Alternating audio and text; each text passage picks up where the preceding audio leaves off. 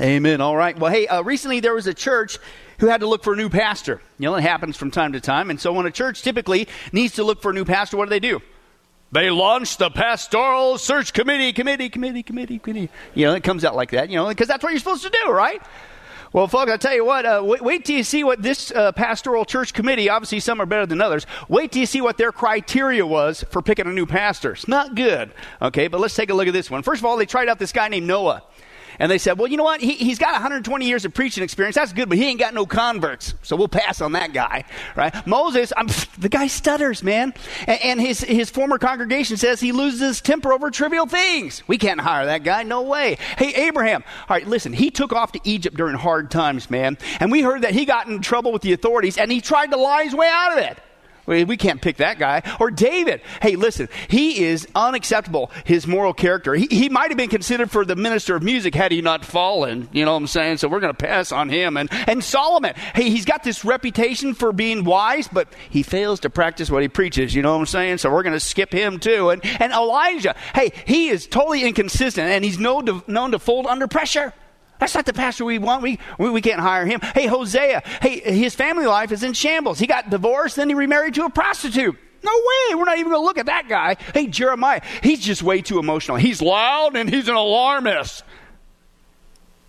I'll just let that sink in. Uh, and some say he's a real pain in the neck. You know what I'm saying? Just one of those guys. Uh, Amos, hey, he does come from a farming background. That's kind of cool, but he, he'd be better off just picking figs. You know what I'm saying? He would never make it as a preacher. Uh, John, hey, he is a Baptist. Woohoo! But you know what? He lacks tact and he dresses like a hippie. You know what I'm saying? He can't, no way. In fact, you know what? He wouldn't feel comfortable at our potlucks because he's eating all that weird vegetarian stuff and and things. You know, Peter, hey, he's got a bad temper. He was even heard to deny uh, deny uh, Jesus Christ publicly. And Paul, hey, he's got no tact either. In fact, he's too harsh. His appearance is contemptible, and besides, he preaches way too long and you can't have that. Okay. Hey, uh, Timothy, he's got potential. He's young, but he's way too young for the position. So we got to skip over him. And, and how about this Jesus guy? Now, listen, he tends to offend church members with his preaching, and he's just way too controversial. In fact, he even offended the search committee with his pointed questions at us. I ain't going to that. But here's the good news, folks. We did find one guy. He seemed to be very practical. He was cooperative. He was good with money. He cares for the poor, and he dresses so well. And so we'd all agreed that he is just the man we're looking for our senior pastor. You know what his name is? Uh, it's just Judas Iscariot. man, that would be funny if what? It weren't so true if you understand what's going on in some churches today, okay? Uh, but how many guys can appreciate the classic saying, For God so loved the world that he did not send a committee? Right? You know what I'm saying? Shoo-wee. Okay, but here's my point. What was the problem with that uh, pulpit committee, that search committee, man? Obviously, they had no stinking idea what they were doing, right? I mean, that was obvious, okay? But unfortunately, folks, did you know that churches today not only apparently have no idea what they're doing, listen, they don't even know who they are. On top of that, okay? Why? Because they're walking around acting like they got this thing called practical amnesia. Oh, we say we know who we are. Of course, I'm a Christian. I know who I am. Turn to somebody and say, I know who I am. All two of you, thank you for the participation today. That's right. But anyway, excuse me, no, we, we say that, oh yeah, but listen, half the times with our lips and our lives, what are we doing? We're walking around act like we don't even know who the church is. Okay? As we've been seeing, it's not just detrimental in our walk with Christ, it keeps other people from coming to Christ. So, to avoid this atrocity of you and I as Christians, living like we got this practical amnesia, not knowing who in the world we are as a church, we're going to continue our study from the Word of God on us, the people of God, the character of the church. Now, by way of recap, why do we do that? It's a teaching technique. That's right, Pastor Tom. It's a teaching technique, right? Uh, by way of recap, we've already seen that the church, if we're going to get rid of this practical amnesia, we are the body of Christ. Why is that important? Because that tells us it's not a building. The church is not a place we go, it's us.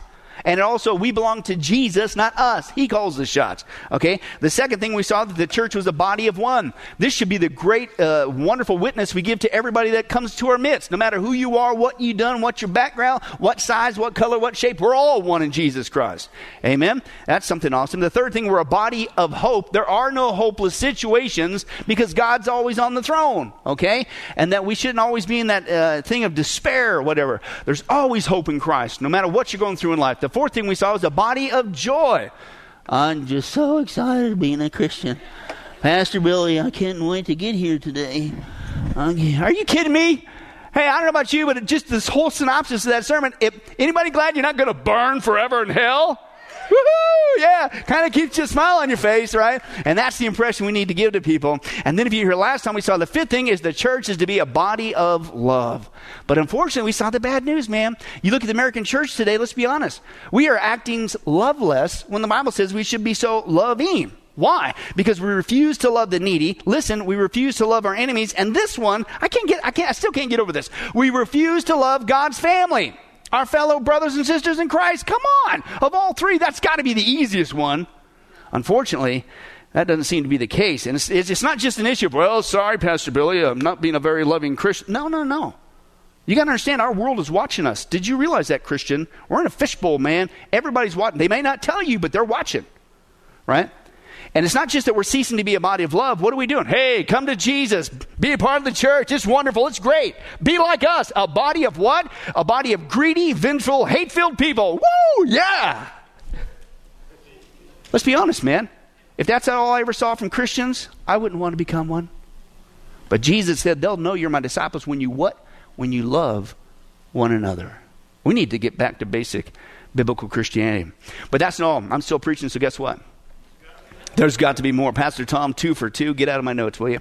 Uh, there, that, you're right, man. The sixth thing, man, we need to know about the church, if we're going to stop acting like we got this practical amnesia, is we are a body of, just even saying it's cool. Peace. Isn't that awesome? Yeah. It's amazing. Right, Doug? Yeah. Okay, let's speed it back up. Okay, um, open your Bibles to John 14. This is cool, man. God gives us so much. He not only gives us His joy, He not only gives us His love, He gives us His peace. Not from this world. That's a bunch of baloney. That's a false peace, man. But Jesus gives us His peace. I didn't say it, He did. John 14. Let's go ahead and stand as we read John 14, verses 23 through 27. And it's in red, so that's right. It's coming from Jesus. For those of you who don't know, stalling enough time, but let's get there. John, of course, was written by John, okay? You guys are awesome. John 14, verse 23, what does Jesus say? Yet another fantastic gift that he gives us on top of saving us, right? Here's what he says, verse 23. Jesus replied, If anyone loves me, what will you do? He will obey my teaching. Hey, you love Jesus? Then guess what? How do you demonstrate it? By doing what he says. Okay? In fact, he tells us, he says what happens. He says, My Father will love him, and we will come to him and make our home with him. Woo! Now that's intimacy. How many guys, I'd love to have an intimate walk with Jesus Christ. I want to really get to know Jesus the best that I can before I ever get to heaven. I want to know him and walk with him and, and enjoy his love and all that. How many guys want to do that? Praise God 14 of you. We got room to, I'm glad you're here today. Okay, but no, what, then what do you do? You obey him. When you obey him because you love him, not because you have to, then that's a spillover effect. An intimate walk with Jesus Christ. Isn't that good news? And it gets even better. It gets even better. He, he continues on and he says this. Now, oh, by the way, he who does not love me will what? you won't obey him. Oh, by the way, God's not deaf and blind and he sees in the dark. So you could sit there and say, I love Jesus. He means so much to me. I just can't stop. I love him. I love really. Uh, uh, when you don't obey him and you can give a rip about obeying him and you're more concerned about yourself and this wicked world system, you don't love him. That's your acid test. And he sees it. And that's what he's saying. Let's flip it around, man, because when you say you love me, but you don't obey me, you don't really love me. I didn't say that. He says, Now these words you hear, they're not my own. They belong to the Father who sent me. And, and so why am I telling you this? Here it is. All this I've spoken while still with you, but the counselor, the Holy Spirit, whom the Father will send in my name, will teach you all things and remind you of everything that I have said to you. And here it is, icing on the cake, peace I leave with you. My peace I give to you. I don't give to you as the world gives. Do not let your hearts be troubled and do not be afraid. You may be seated uh, if you can there. But man, this is a great passage of scripture. The Bible tells us that Jesus, he not only promises us that you can have an intimate walk with Jesus Christ, with the Father right now before you ever get to heaven if you just love him. How do you love him? How do you show it and not just say it? By obeying his teachings. There's not one command in the scripture that's bad for us. Hello. Right? And so when you walk in intimacy with God, you obey what He says, follow all His rules. He knows what's best, He knows what's right, okay? Then you're going to have an intimate walk with Jesus Christ. Not only that, He says He's going to send the Holy Spirit. In case you forget something, He's going to remind you. He's going to be right there with you. You're going to become His temple. You talk about intimacy. God is with you wherever you go. He never takes a vacation from you, He's with you every second of the day. You can't get more intimate than being His temple. Isn't that awesome? Right? But then he throws a third thing on there and he says, on top of that, I am going to give you my what? Peace. Right? Okay? Now this is what's cool. He, he gave you the alternative there. He says, don't let your heart be what? Troubled. It's uh, in the Greek, I believe. And it literally means just agitated. Ah! I said, ah, everything, ah, you're just wigging out. Right? And, and, and he says, and, and, and don't be fearful. So, so think of what he's doing. Jesus is saying, you don't, listen, Christian, you don't have to live like that anymore. You don't have to walk around in life as a Christian. I'm talking before you get to heaven. He says, This is what I'm leaving behind for you. You don't have to walk around. You've got divine permission and power from God by His Spirit. You don't have to walk around in life going, that was weird enough for me to just do that in public. But he says, You don't have to live like that. Isn't that awesome?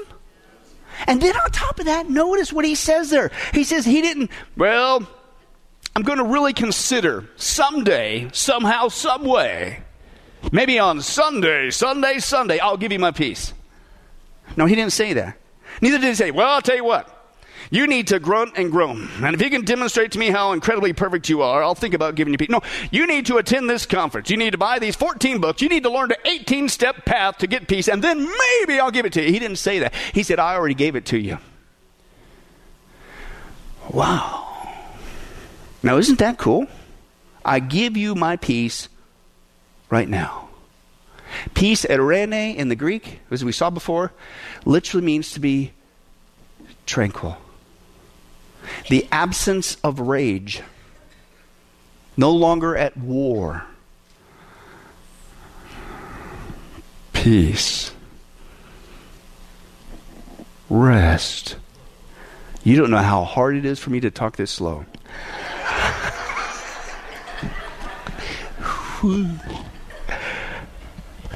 now, this is from Jesus. And this is awesome. I can walk around no matter what's going on in life and be at rest. I'm not even agitated. Fear, fear, schmear. I'm tranquil in Christ. Now, isn't that awesome? Eh, did I make it up? Did he say strings attached? No. He says, I give it to you. You've already got it. Okay? And so here's my point. I mean, surely we know this. Talk about a powerful witness to the lost right? Because what are they looking for? Our world is peaceless.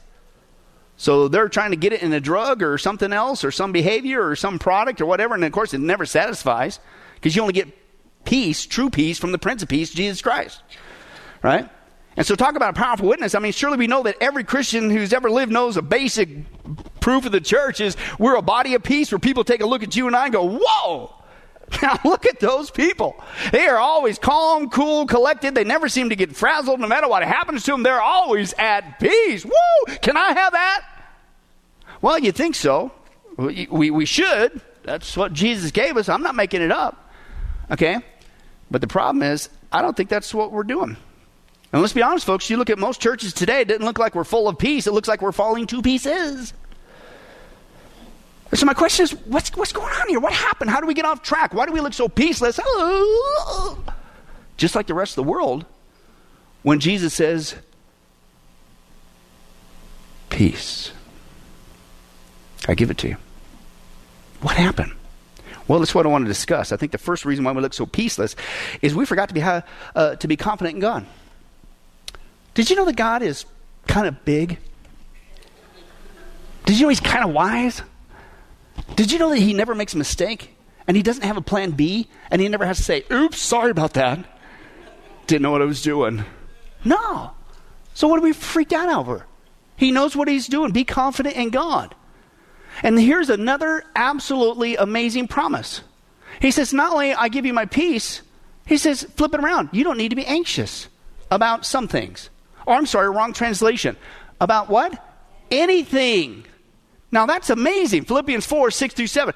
Anxious. It's marimonao in the Greek. We've seen this before. It's the exact same word in the Greek in Matthew 6 when Jesus also says, do not worry. Same word here Paul uses, anxious. They're both marimonao. So, and you know what that word means? In the root of it, it means consumed with self. Now that's a bombshell because think about that. When you get worried, when you get anxious, what's, what's going through your brain right now? You're consumed with yourself, your self circumstances, your self situation. It could be Satan. And God says, don't be anxious. You want to be consumed with something? Be consumed with God.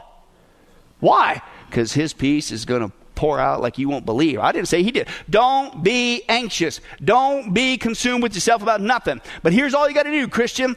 And everything, what do you do? Pray to God in prayer and petition with thanksgiving. You present your request to God, and then when you're done praying, you just immediately go back to fretting and working out and freaking and going, he, I don't know if he's ever going to.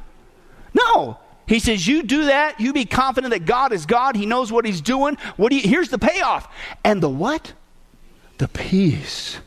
Turn to somebody and say it like this Peace you got to get it, man.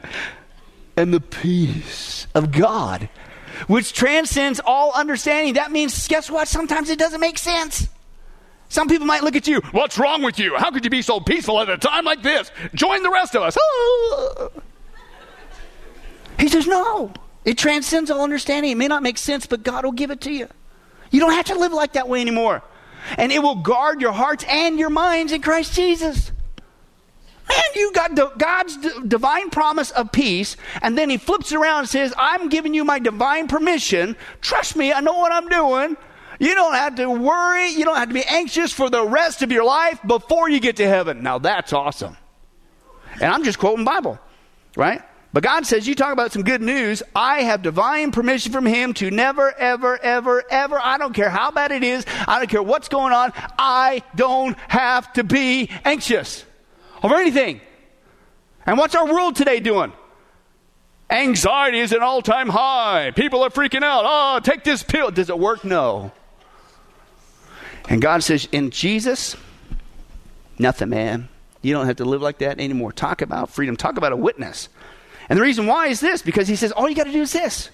He didn't say, just stare at the wall and hope it works out great. He gives you an action step. The same thing in Matthew 6 when he says, Don't worry about your life. Again, the same Greek word, marimonao.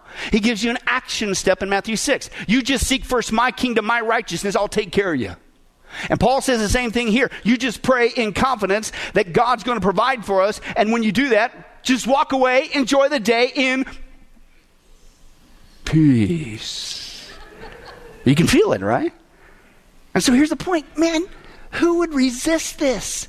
It's like God just keeps shoveling more icing on top of the cake. It's, man, praise God, I'm not going to hell, but here's some more stuff. And here's something else I'm going to do for you. And he throws it. It's just, why would we resist this? And so surely we know this. I mean, we surely know, listen, that the peace of God is maintained, listen, not by having perfect surroundings, because you can't. Because heaven comes later. This is not heaven. But peace is maintained by being confident in God who's in control of our surroundings. Did you know that God is never on the backside of Venus going, Man, I'm telling you what, I have no clue what's happening to Nathan this week. Angels, I'm starting to get a little bit upset with you. Come on, it's been four days since I've had an update on him. I hope he's okay. He, he's, he's always with us. He knows everything. He works all things together for good. He's all powerful, all knowing, everywhere present. He's walking with us intimately. He knows. So why are you freaking out? And that's what he's saying there. Okay, peace of God is maintained not by having perfect surroundings, but being in confidence that God is in control of our surroundings. But folks, you look at the church today, and that's apparently we. It's not that we just don't know this. I have people fight me on this. But yeah, you don't understand. I have a right to worry. I have a right to be anxious. I, why would you want to maintain living like that? And I'm not saying, well, what, it's just some pie in the sky. That's just, you're acting like it's not real. You don't. Excuse me. God said I don't have to. So why would you try to hold on to it? I just got to be this way. When Jesus says, no, you don't. I'm giving you something fantastic on top. And what is it? Peace. Hey, folks, we don't present our request to God and walk away in His peace. Mm-mm. We skip that part. We go straight to anxiety. I mean, again, even if we do get around to praying, and God, please help me with this situation. Amen. He's, this is not just a slap in the face of God, but if we're honest with ourselves, we place our confidence in all kinds of things, and we don't even think about it. And we act like, oh, I don't know, I don't know if I can trust God. I, I mean, He's only the creator of the universe. He upholds and sustains all things. The last thing I recall, the very first verse of the Bible tells me He spoke the whole thing out of nothing, and He is kind of powerful, but I don't know if He can handle my problem. And yet, we do all kinds of things in life in this wicked world. Man, we don't even drop a hat, man. We trust all kinds of things. Let me give you an example. We go to doctors whose names we can't even pronounce whose, listen, degrees we've never once verified. Hope they're not a quack. Whose prescriptions we can't even read. I'm always going like, man, what you do? Write that with your toe? What is that? And then we take them without question, okay, to a pharmacist we've never seen either, who gives us a bunch of chemicals we've never heard of, and then we go home and take them with instructions we don't even understand in faith. And yet you somehow God doesn't know how to take care of your situation. if we automatically have confidence in a doctor we don't even know, how much more should we have confidence in the one who created that doctor from head to toe? God is worthy of our confidence. And his character. He loves us. We're his kids. Don't you think he knows how to provide for us? I mean, he's just God. And because we don't immediately put our confidence in God, we not only miss out on the peace of God, but half the time we don't even acknowledge His provision in action while we're enjoying His provision for good reasons. One of the classic stories that demonstrates that is Corrie ten Boom. Her sister Betsy. Uh, they've been just transferred to the worst German prison camp to that point in their lives. This one was called Ravensbrück. And they, along with hundreds of other Jewish women, were stripped of their few belongings and they were forced in this little teeny tiny barrack. And that was bad enough, okay? Uh, it was not only cold and overcrowded. Listen, this particular barrack, it was totally infested with fleas. Oh. But by a miracle of God, listen, they managed to smuggle in a little Bible. And so Corrie and Betsy would read it as often as they could for encouragement.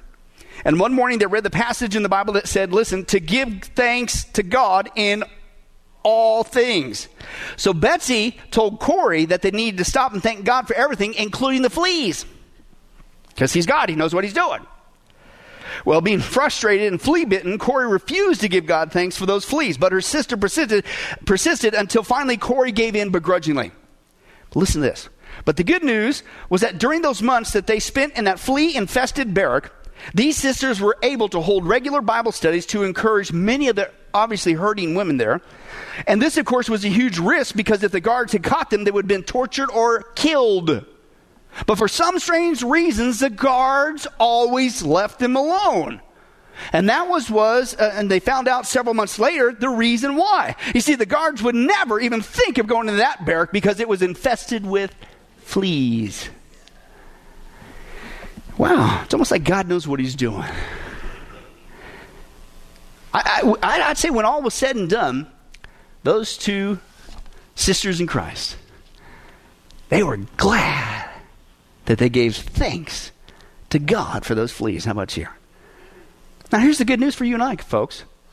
I don't know what you're going through today. I don't know what kind of flea infested situation you're in, so to speak. But it doesn't matter. The principle, the truth of God's the same. We don't have to wait for an attack of the killer fleas to receive the peace of God. Just trust what he says, right?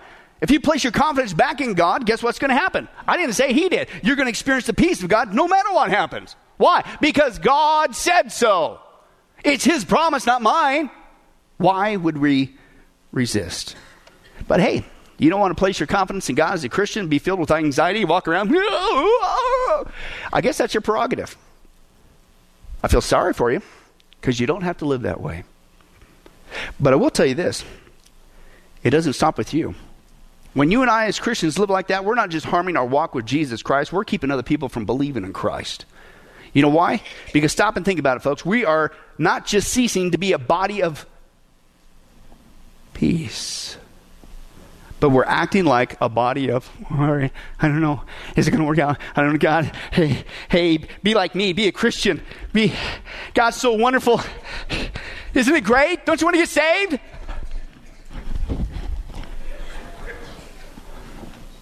We're acting like a body of worry. And let's be honest, the lost aren't dumb, folks. If that's all the better that a Christian's God could do, I wouldn't want to worship that God. How about you? There's a spillover. The second reason why we look so peaceless, we not lost our confidence in God. We've forgotten how to be content in God.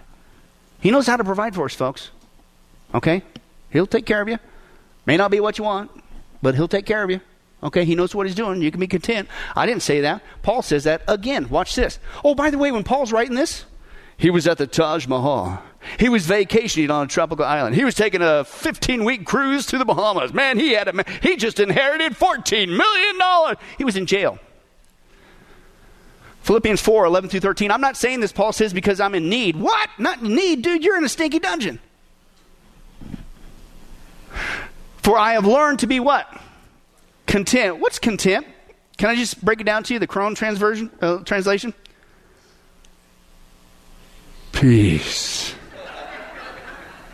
In action. Got it? It's not just once in a while. Now it's become a way of life. I'm content. Peace in action. Whatever the circumstances. Know, see, you don't understand. No, I'm content. Even if I'm in jail. Have a great day. Right? I know what it's like to be in need. I'm not living pie in the sky. I'm not acting like this isn't going on. I'm not putting my head in the sand. I know what it's like to be in need. I know what, it's like to have plenty. Whether I got it, I don't. Whether it's good times, high times, bad times, whatever label. Paul says that ain't the point. I have learned the secret of being what? Content, peace in action in any and every situation. You mean everything I go through in life? Uh huh. Right? Whether well fed or hungry, whether living in plenty or in want, I can do everything through who? Through Him, God, who gives me the strength. I don't know if I'm going to make it, Pastor Billy. It's so hard, so difficult. God will give you the strength. Yeah, but I don't feel very strong. Are you unplugged from Him? Are you obeying Him? Or are you out in this wicked world system? How's your walk with Jesus Christ? Go back to the first text. If you love me, you keep my commandments. When you follow my commandments, which are all for your good, guess what? You have intimacy. And in that intimacy, I will give you not only peace, I'll give you the strength to make it through anything in life. And then it becomes a way of life, and I'm content. Whatever the circumstance, I don't need to freak out. Why? Because just like Paul learned, God not only gives us strength no matter what happens, Paul realized that, you know what? Again, God knows what's best for us. Oh, it didn't say it's your favorite thing. Didn't say it'd be easy. Didn't say it'd always be comfortable. But it really is what's best for us. So why freak out? Why get troubled? Why get full of anxiety or worry? God knows what He's doing. You can be content. And again, so we this is basic Christianity. How many times have we read that verse? I can do all things through Christ who strengthens me. But do we live it? This is basic Christianity. Surely we know that the peace of God is maintained not in getting all we want for us, but being content that God will give us what's best for us. And so, hey, have a great day and live like this peace in action. Wow. And think about it. Should we not be content? What more does he have to do for us to be content? I mean, does, don't you think he knows what's best for us? I mean, he's just God. Now, let me give you some examples because we always play that game. But you don't understand. You don't know my problems. I just. Uh, God always knows what he's doing. Listen, even in the troubles, listen, he purposely allows to come your way. Oh. That was pretty cool. He does. You realize that? Now, let me give you some of that that proof of that. I'm going to share with you even the trivial things, folks. You're thinking, man, uh, stoplight. I can't. I just. I can't be content. Or the kids, and they did this, and or that person, they at work, and they. I couldn't. Have, I was behind the cash register, and that lady paid in pennies again. I can't take it all. Even the trivial things are not by chance. You still don't have to get out of that way of life of being content. But let me give you some of that evidence with the, and this is all true stories. What happened to these people on 9 11? I think they appreciated the troubles they went through on that day. Why did they survive? Well, here's some actual encounters, folks. One person was late that day because his son started kindergarten. Oh man, I tell you, these school programs, they never start on time, man. I got work to do. Don't they realize I got I can't be content. Ah! I bet that person was glad. Uh, uh, uh, another fellow was alive because it was his turn to bring the donuts. Oh, great. I was already running late. I got the phone call. Bob, it's your turn to bring donuts. Ah, sure, I'll do it. I can't be content with this. I can't. Oh, you're alive today because you had to bring donuts. True story, folks. One woman was late because her alarm clock didn't go off in time. This crazy stuff. I'll never buy stuff from. You know the place. I can't be content. I can't. This stuff is always breaking down. Yeah, you better be glad your alarm clock didn't go off. One person's car wouldn't start. I mean, last time I go to that mechanic, he told me it was going to work. I get, I get, ah! He's still alive today because of that. One person was late because they got stuck in the New Jersey Turnpike because of an auto accident. Ah, I can't take it. I already get up an hour early. Oh, this traffic, traffic, traffic, traffic. I can't take it. Ah! You're alive today because of traffic that God purposely allowed for you to save your life. One guy missed his bus. Public transit. Oh, I tell you what, I pay taxes for this stuff, and just, I can't be content with this. Ah! God knows what He's doing, folks. One lady spilled food on her clothes and had to take the time to change. It's always that way. That's just my luck. I'm just always one of those people. Every time I'm in a hurry, I can't be content. Yes, you can. You can say, oh man, what a bummer. God, you must have a reason for this. He did for that lady. One person had to go back in the house to answer the telephone. Why do you always call as soon as I get off the door? I can't be content. I'm busy. I can't take it. Watch this. One person had a child that dawdled and didn't get as uh, ready as soon as they should have. Those kids, every time I'm in a hurry, what do they do? They always seem to go slower, twice as slow. They turn into a human slug. As soon as I say, hurry up, hurry up, they go, they take their time. I can't take it. That person's alive because that child took their time. And one person couldn't get a taxi. Oh boy, they're always there when you want one, when you don't want one. But now you got to get one. And you can't have two. And one man, listen, put on a new pair of shoes that morning, but since they were new, he developed a blister on his foot, and so he had to stop at the drugstore to buy a band aid, and that's the only reason why he's still alive today. But our problems are completely different. Yep. Only for those people does this work. Only for those people is God paying attention to. Yes, that's right. We are in our own giant bubble that God cannot see nor pierce. And we're just flying around this universe because He doesn't care for us. And that's why we can't be content because, ah! Folks, I'm even down to the point acknowledging God's sovereignty. Me personally, I'm not saying this to boast or anything, but I just bring it down practical. I'm busy. A little bit. And I'm, man, I'm, I'm trying to get places. I got deadlines, I got schedules, I got all kinds of stuff. And but I'm at the point where, you know what? If I didn't make it that light, and you know what light that is? It's the one light on your way to your commute. If you miss that one, oh. I'm at the point where it's like, thank you, God. Because I don't know what would have happened if I made it through that light. Peace in action. It's called contentment in everything. I, but I would say that those people, and here's the problem: is it? It's always after the fact, isn't it? But those people appreciated those trivial problems that morning, right? And, and, but here's the good news for you and I: we don't have to wait for somebody to, frankly, blow up our workplace, as horrid of that event as it was, in order to receive the peace of God. Right now, Christians, you just would take God at His word, and He's trustworthy and determined to be content in God, then guess what's going to happen? You're going to experience the peace of God no matter what happens. Why? Because God said so. It's His promise, it's His divine permission. I can be content in all circumstances. I don't care if it's high, low, bad, ugly. Put a label on. It, I don't care.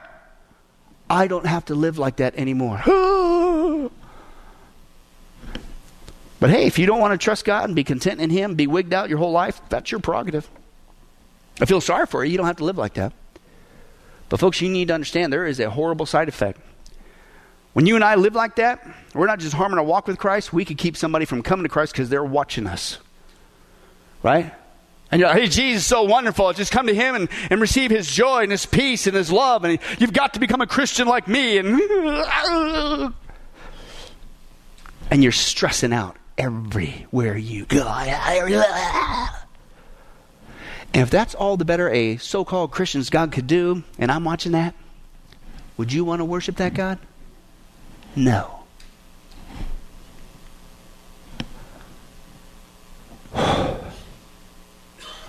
no matter what goes on in life. Now that's a witness. Because our world's looking for it.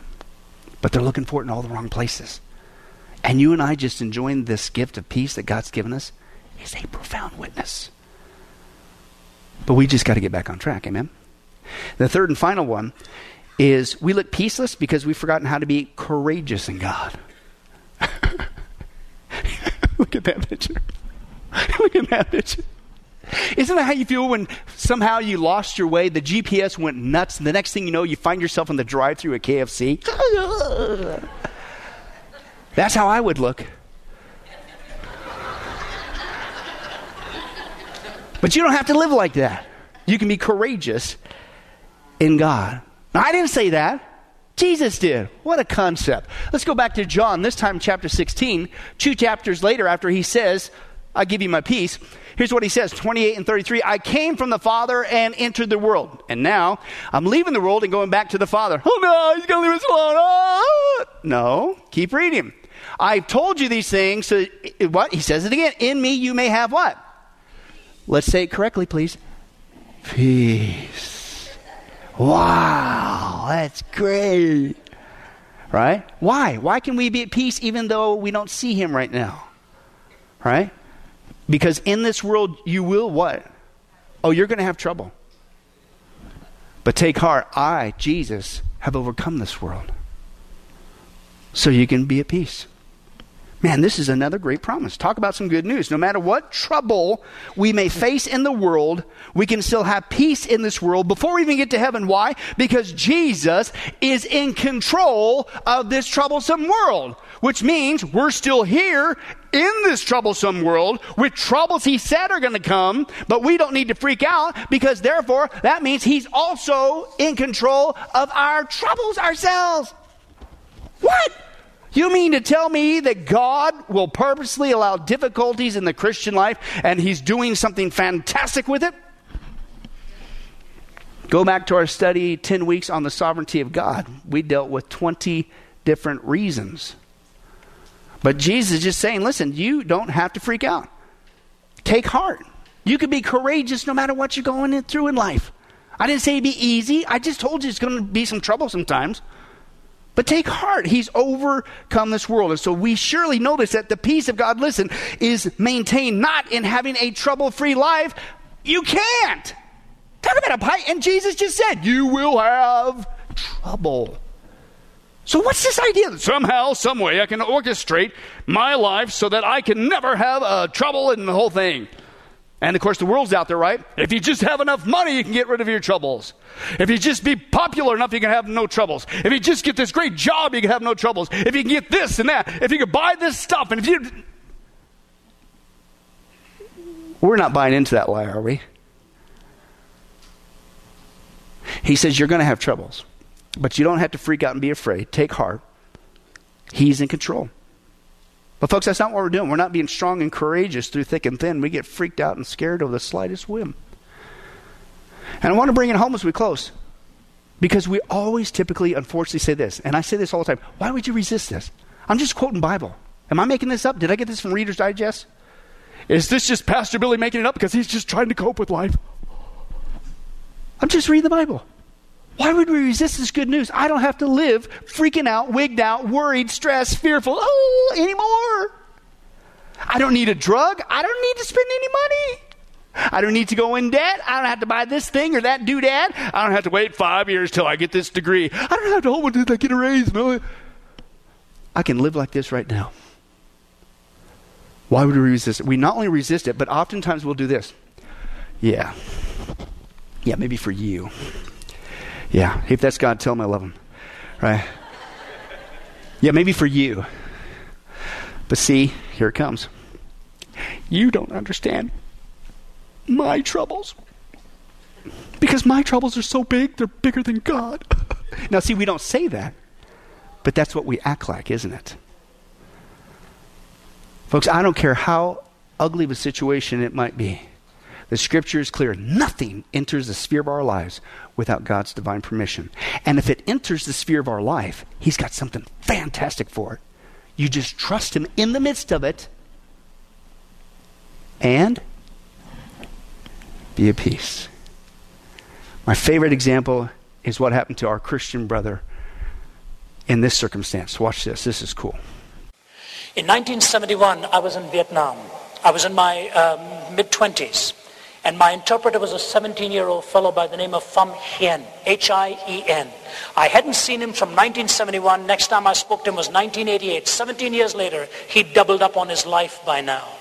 I said, Hien, when he phoned me miles and miles away, my brother Ravi, my brother Ravi, I've missed you, I've missed you.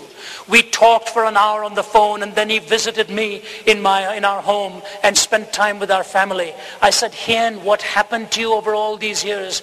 He said, Ravi, you'll never believe if I told you the details. Let me tell you in a nutshell. Because I was a Christian, because I was an interpreter for the missionaries, because I interpreted for the American troops, I was one day arrested immediately and put me into prison. And as I was behind prison bars, they me, gave me the writings of Marx and Engels, brainwashed me into disavowing God. For month after month, after one and a half years of sheer mental torture, I said, all right, I'm not going to believe in God anymore. I'm going to disavow that this God actually exists.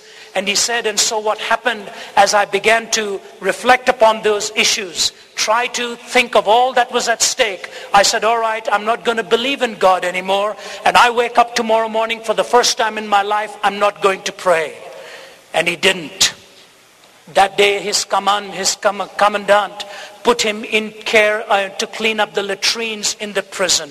He said it was horrible. The stench was awful, Ravi. He says I could barely stand it. And as I was cleaning those latrines in the prison, I looked at the waste paper basket. Forgive me for telling you how he shared it with me. He said I saw pieces of paper with human excrement on it. And I was emptying it into a bag when suddenly with the corner of my eye I had seen one of those was written in English. And I hadn't read English for so long now. I looked around when nobody was watching, washed away all the dirt from it and slipped that piece of paper into my pocket. I went back to my room that night, waited for all my roommates to go to sleep, and hidden under the mosquito net I, with a flashlight, I looked on that paper, piece of paper, and on the right-hand side it said Romans chapter 8. And I started to read and we know that all things God works for the good of those who love him, who have been called according to his purpose. What then shall we say in response to this? If God is for us, who can be against us? And he goes on, who is he that condemns? Christ Jesus justifies. Who shall separate us from the love of Christ? Shall trouble or hardship or persecution or famine? He began to read and read and he says the tears poured down my face. I got on my knees and said, Lord, you wouldn't even let me get out of your reach for 24 hours. Forgive me. Next day I went to the commander and said, do you mind if I clean the latrines every day? He went in every day and the commander had been given a New Testament by some missionaries a long time ago. He was using it for toilet paper every day in the latrine. He and would go wash the paper, put it in his pocket, bring it back. He was collecting the whole of the book of Romans here in a prison camp in Vietnam. Finally, they let him go and he was trying to escape. He built a boat with 53 others. Five Viet Cong came to him and said, you're trying to escape, aren't you? He says, no. Tell us the truth. You're trying to escape. He says, no. And they walk away. He says, here I go, God, God again trying to run my own life when you've showed me you are in charge. Forgive me. If they come to me again, I will tell them the truth. An hour before they were to depart, these men came back, said, Hien, you're trying to leave this country, aren't you? He said, yes. What are you going to do? Put me back in prison? They took him into a room, shut the door, and said, no, we want to go with you. They got onto that boat and on the high seas, Hien said they would have been drowned. But these men were expert skippers and were able to move this boat ultimately to safety and to Thailand. Today he lives in California where he's finished his business degree serving the Lord in Christian ministry, remembering what God had done for him.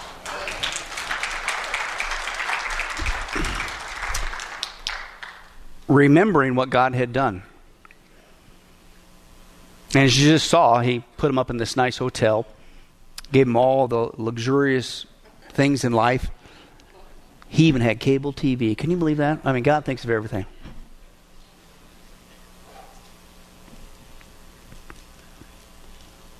God is in control. What are you worried about? What are you freaked out over? What are you all anxious about? What are you all fearful about? What are you stressed about? What is there to stress about? As if God doesn't know what He's doing? Here's the good news you don't have to wait until you find yourself in a communist prison camp before you receive the peace of God. But if today you would just get back on track, and we're just quoting Bible, and determined to be courageous in God, no matter what's going to happen because of what He said, then guess what? You're going to experience His peace no matter what happens. Right? That's what he said. It's, it's not my promise, it's his.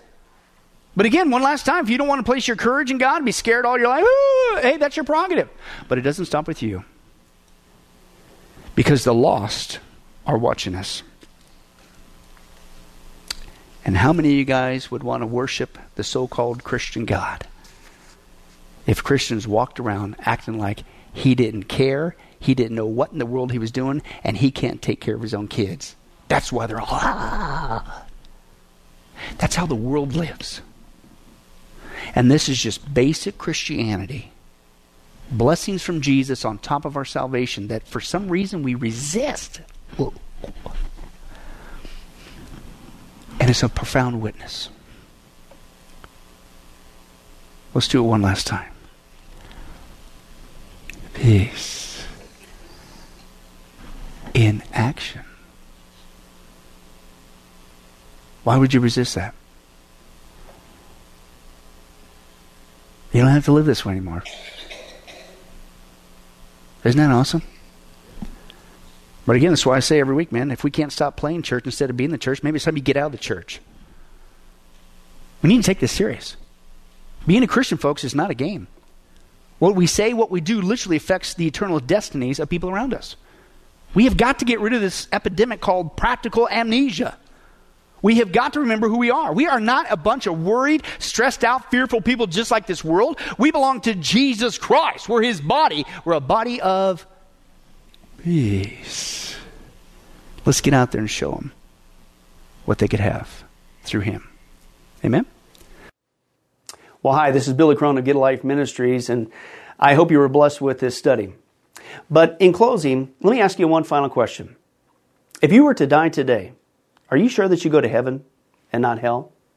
Before you answer that, let me share a couple things that the Bible says. Did you know that the Bible says that God is holy and that we are not? And the wages of our sin or unholiness is death? In other words, we deserve to die and go straight to hell and be separated from God for all eternity. This is the great cosmic dilemma. God, who is holy and we are not, how can we have a relationship with Him? The two will never mix. Now, to make matters worse, we don't even want to admit this, even though God already knows He's God. And so God, out of love, gave us something called the Ten Commandments. The Ten Commandments were not something to just memorize or stick on your wall to give the appearance of being a religious person. The Ten Commandments were God's divine x ray, if you will, into our heart and soul to reveal this truth that we need to admit. And that is this that God is holy and that we are not. We are disqualified for heaven. So let's take a look at that divine x ray that God's trying to get us to realize. Uh, the, the Ten Commandments, the, the ninth one says, You shall not bear false witness. That's lying. Okay? How many guys have ever told a lie? Raise your hand. Okay? Well, if you didn't raise your hand, you just did. You just told a lie because we've all done that. Well, that makes us a liar. The, another Ten Commandment says that you shall not steal. Don't ever take anything without permission. How many of you guys uh, have ever done that? Well, you guys already said you're a bunch of liars. All of our hands should have went up on that one if we're being honest. God already knows. Folks, we've all taken something. We've stolen something, right? That makes us a thief.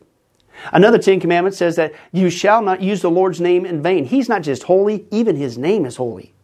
Hey, folks, let's be honest. If you can believe it, even the name of Jesus Christ uh, has been turned into a common cuss word. Well, the Bible says that's a sin of blasphemy. Now we're a, a blasphemer. The Bible says you shall not commit adultery. And Jesus said, here's his standard.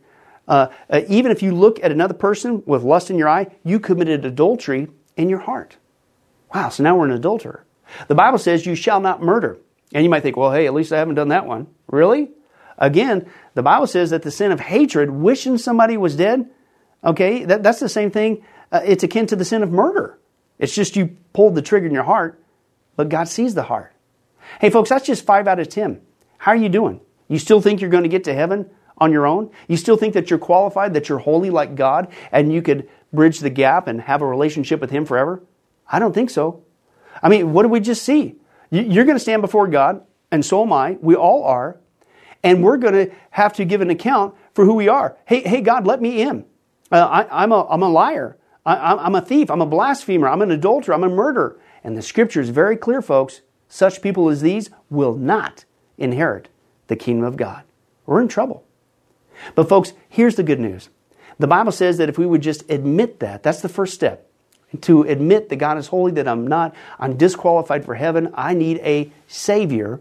If we would admit that and then ask for the Savior to save us.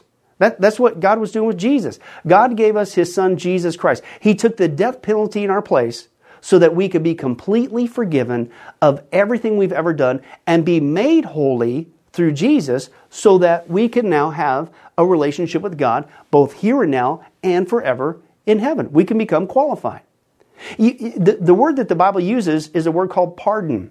That God is willing to pardon us of all of our sins and crimes that we've committed against him and disqualified us that disqualified us for heaven right uh, and we've actually seen this work in real life uh, for instance uh, there's been people who have committed crimes gone to court the gavel's been passed the judge has said hey listen we all know you're guilty uh, you even admit you're guilty and uh, for your crimes you're going to not just jail you're going to uh, await in jail to go to the death penalty and did you know that there actually is a way that somebody could get off of death row?